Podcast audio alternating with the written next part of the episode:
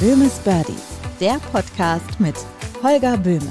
Alles andere ist nur Golf. Holger Böhme ist Golftrainer, hat schon einige Nationalspieler betreut und trainiert aktuell Bundesligamannschaften. Im Dortmunder Golfclub mit wunderschöner Lage am Fuße der Hohen Sieburg und in diesem Podcast ist aber jeder willkommen.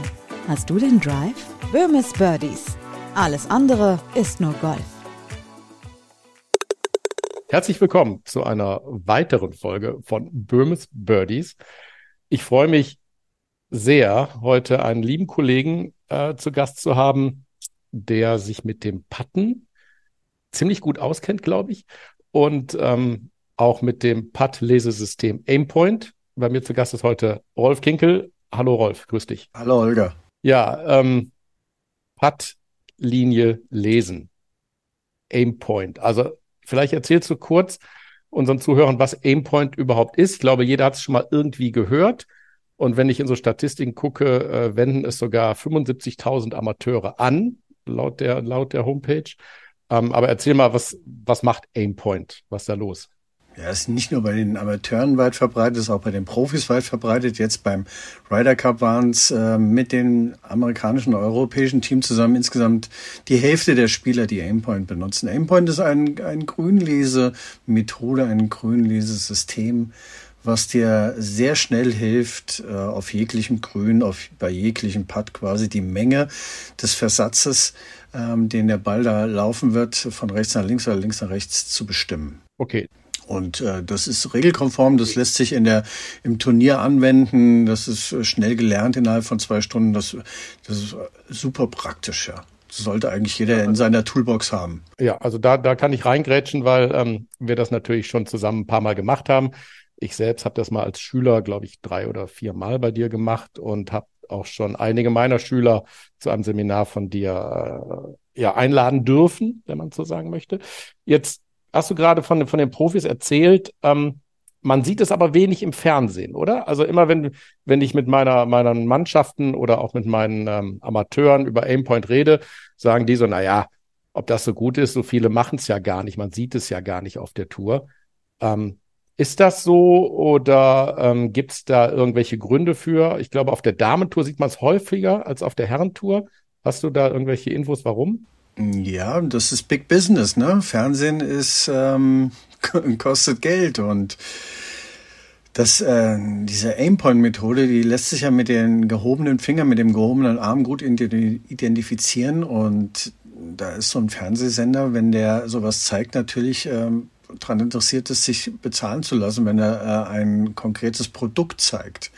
Also die, die senden ja auch nicht irgendwie eine Großaufnahme vom Putter, wo da irgendwie eine Marke draufsteht, es sei denn, es bezahlt vorher. Insofern ähm, ist Aimpoint-Methode klar erkennbar und wird gerne ähm, ja, rausgeschnitten oder beziehungsweise man sieht es nicht so und, und ähm, man kann es im Hintergrund dann häufig sehen, wenn der Caddy das macht oder der, ähm, der nächste Spieler sich irgendwie darauf vorbereitet, aber bei dem eigentlichen Spieler ist es manchmal nicht zu sehen.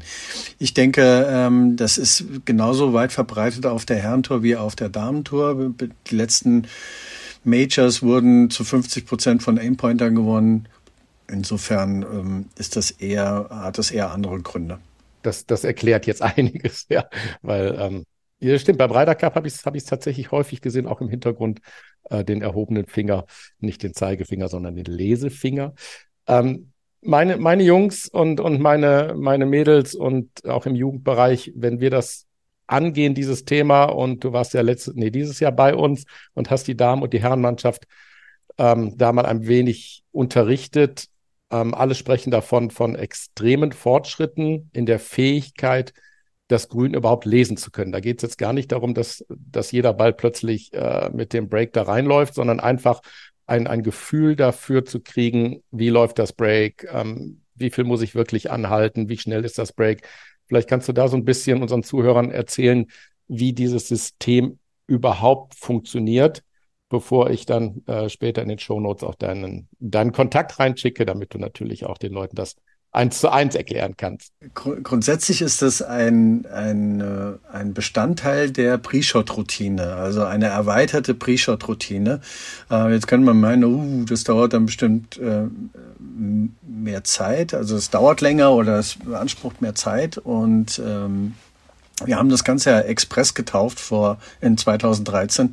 Das Ganze, weil wir sicher sind, dass das ein, ein sehr schnelles Verfahren ist. Und ähm, wie gesagt, es ist ein Bestandteil deiner Pre-Shot-Routine. Das fällt dann dieses umständliche Hin- und Herlaufen und viel gucken fällt halt weg. Und äh, du, ich sage auch immer, so eine, so eine vertrauensbildende Maßnahme, weil du sehr schnell, sehr genau definieren kannst, äh, wohin rollt der Ball und wie viel rollt er dahin. Und ähm, es bleibt natürlich aus, dass du den dann auch immer noch dahin patten musst, den Ball, und ihn auch noch gut, gut dosieren solltest. In, insofern ist Grünlesen ein Teil von mehreren Teilen, die wichtig sind, um Bälle zu lochen. Aber wie gesagt, einer, der sehr wesentlich ist und äh, mit dazugehört, der vielleicht auch genau Dosierung und Ausrichtung dann halt auch bestimmt. Ähm, also so, insofern muss er zuerst gemacht werden. Und ja, was soll ich dazu sagen? Das, ähm, ich kann es mir gar nicht mehr vorstellen ohne. Ja? Also äh, ich, ich, ich kann zum Beispiel nach wie vor nicht optisch und visuell bestimmen, wie groß der Break ist. Das fällt mir, obwohl ich das äh, über zehn Jahre jetzt unterrichte, fällt mir das echt schwer. Ich bin bei jedem Kurs selbst überrascht, ja. wie, wie gut das funktioniert. ja, also, also das verstehe ich. Ähm Erfahrung ist immer das eine, um Break zu erkennen, aber wie viel das Break jetzt wirklich ist, ist das andere. Und als wir beides das erste Mal gemacht haben, also als ich das erste Mal Schüler sein durfte bei dir, ich weiß gar nicht, das ist ewig her, es war irgendwann mal in Hubbelrad, ähm, da fingst du an mit den Worten, ja, ihr, ihr fühlt das über die Füße. Und da habe ich so gesagt, nee, Rolf, ist klar, über die Füße. Hm. Also ich, ich konnte das nicht, nicht verstehen, was du von mir willst, dass ich über die Füße ein Gefälle ähm, wahrnehmen kann, bis wir es dann wirklich gemacht haben. Und, und heute erwische ich mich wirklich dabei, wenn wir irgendwelche Proberunden spielen oder ich auf irgendeinen Platz bin und übers Grün gehe, automatisch direkt so sensibilisiert zu sein, dass ich über die Füße einen Break fühle. Ja, ähm, das ist tatsächlich auch jetzt erstmal so eine, eine einfache Floskel, fühlst über die Füße, aber ähm, mir ging das genauso, als ich das gelernt habe, habe ich gedacht, so Mensch, das äh, kriegst du mit deinen Käsequanten gar nicht hin, ja, irgendwie, äh, das wird nix. Und das war erstaunlich schnell, dass ich da einen Zugang zu hatte, zumal der Körper ja ähm, mehrere Sinne hat, die uns helfen, Neigung zu empfinden. Das ist einmal so prozeptorische Gelenklage sind, ähm, das Gleichgewicht hilft dabei, Druckempfinden in den Füßen oder ja, wie gesagt, auch in den Gelenken. Also da, da gibt es mehrere Sachen, die äh, der Körper drauf hat, die wir so gar nicht ähm, nutzen. Ja? Mhm. Wie viel oder wie intensiv muss ich sowas üben oder, oder mich damit beschäftigen, um das wirklich wahrnehmen zu können? Ist das irgendwie, wie du gerade sagst, ist es ja angeboren, etwas zu fühlen, ähm, auch über die Füße, aber das muss man doch wirklich üben und dann womöglich auch mit einer Wasserwaage kontrollieren, ob man das jetzt auch richtig fühlt, oder? Ja, also, äh, erfahrungsgemäß geht das ziemlich schnell. Die, die Schüler sind in der Lage, nach dieser nach diesem Grundkurs, der zwei Stunden dauert, das sofort auf dem Platz anzuwenden. Ähm, der eine oder andere traut sich halt nicht zu und meint, er müsste dann das noch ein bisschen länger machen und das halt auch mit einer digitalen Wasserwaage irgendwie zu, zu verifizieren. Aber grundsätzlich äh, würde ich sagen, nee, ist nicht notwendig. Äh, klar habe ich auch immer wieder mal so ein, zwei von 100 Leuten, die sagen, nee, da komme ich gar nicht ran, ich, da ist nichts. Vielleicht sind die auch irgendwie äh, körperlich so belastet, dass sie sagen, da, da haben sie tatsächlich keinen Zugang, weil irgendwie Verletzung da ist oder, oder Nerven abgestorben sind. Ähm, ähm, das, das passiert anscheinend bei Diabetes. Ähm, aber grundsätzlich würde ich sagen, ähm, ist das sehr schnell gelernt und ja, wie oft muss man das? Wie, äh, ich, ich meine, ich mache das jedes Wochenende äh, während der Saison, deswegen äh, trainiere ich mich ständig nach, ja. Aber ich könnte könnt, könnt mir vorstellen, dass der Amateur so kurz vor der Runde das äh, noch nicht mal in der Minute nachchecken muss. Ja, okay, gut.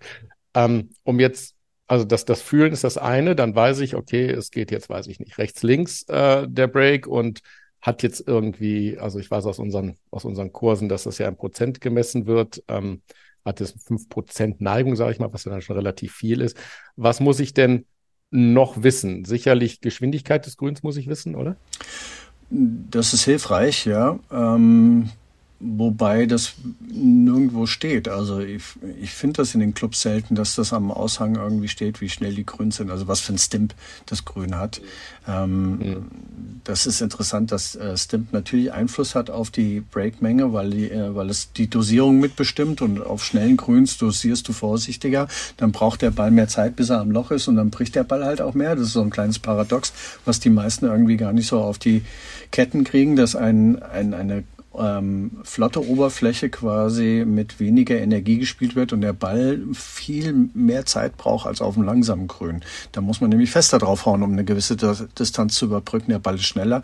Also auf langsamen Grüns ist der Break kleiner, auf schnelleren Grüns ist der Break größer und ähm, da, daher ist die Grüngeschwindigkeit äh, schon wichtig zu wissen. Ähm, man muss jetzt keinen Stimpmeter rausholen, sondern man testet das quasi vor der Runde auf dem Pattegrün. Ich hoffe dann auch immer, dass das Puttinggrün was mit dem Platz zu tun hat. Das wäre natürlich vorteilhaft. ja, das könnte helfen bei manchen, äh, manchen Golfplätzen, das stimmt. Okay, also Geschwindigkeit kriege ich dann auch irgendwie raus, wenn ich auf dem Puttinggrün so ein paar äh, Putts gemacht habe. Dann äh, fange ich an zu fühlen, dann habe ich eine Distanz und dann äh, kommt die Sache mit diesem ausgestreckten Arm und den Fingern. Ähm, könntest du das ganz kurz erklären, ohne da jetzt. Genau, und der Arm ist dann halt auch eine gute Möglichkeit äh, für dich zu justieren. Okay, um, um, zu, um zu sehen, wie weit ich wirklich anhalten muss. Okay, das klingt, klingt ja relativ, relativ einfach.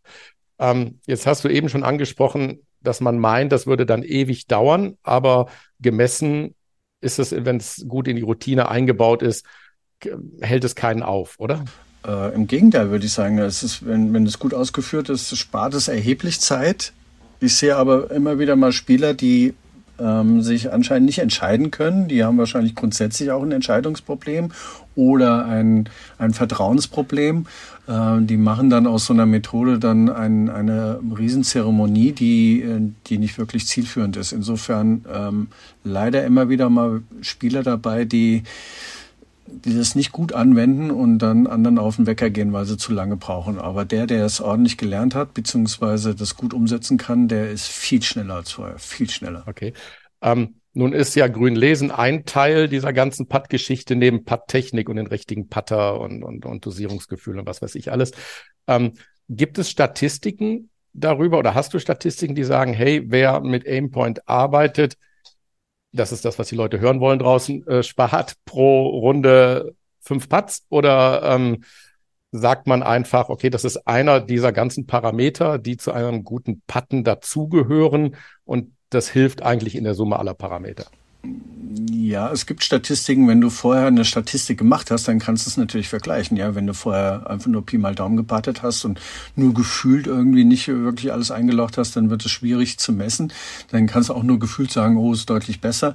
Äh, bei den Tour Pros gibt es äh, solche Statistiken und dann kannst du ganz klar sehen, ob, ob so ein Adam Scott sich über übers Jahr hin verbessert hat, ähm, ob das dann ausschließlich am, am Grünlesen liegt oder weil er sich halt intensiver mit seinem Patten beschäftigt hat.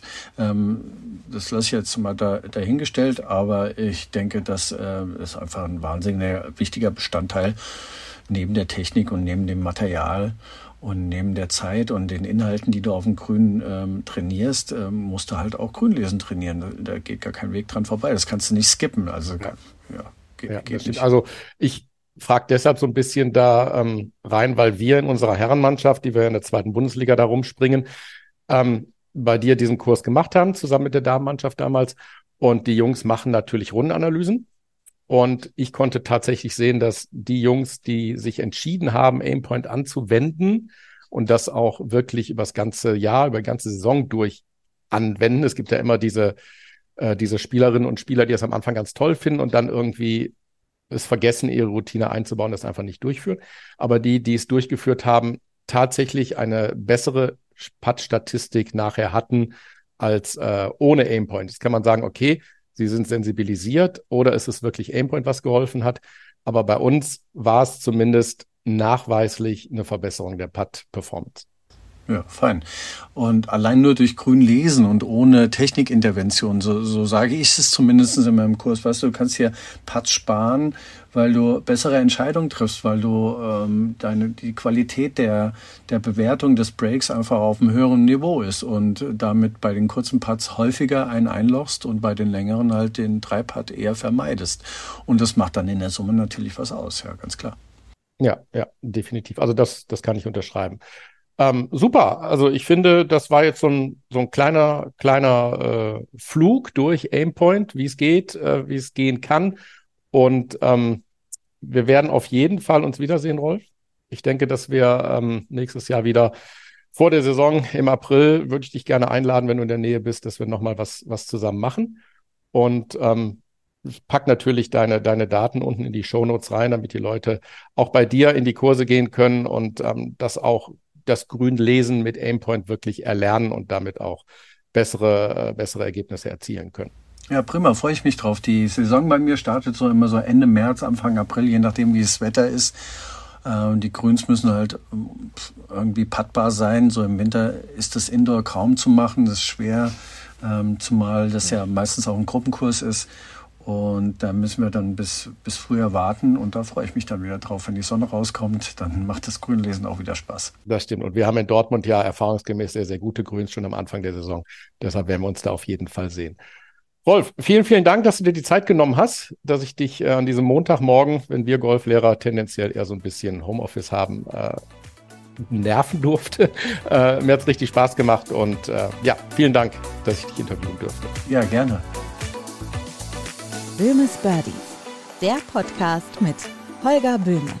Holger Böhme ist Golftrainer, hat schon einige Nationalspieler betreut und trainiert aktuell Bundesligamannschaften. Im Dortmunder Golfclub mit wunderschöner Lage am Fuße der Hohen Sieburg und in diesem Podcast ist aber jeder willkommen. Böhmes Birdies. Alles andere ist nur Golf.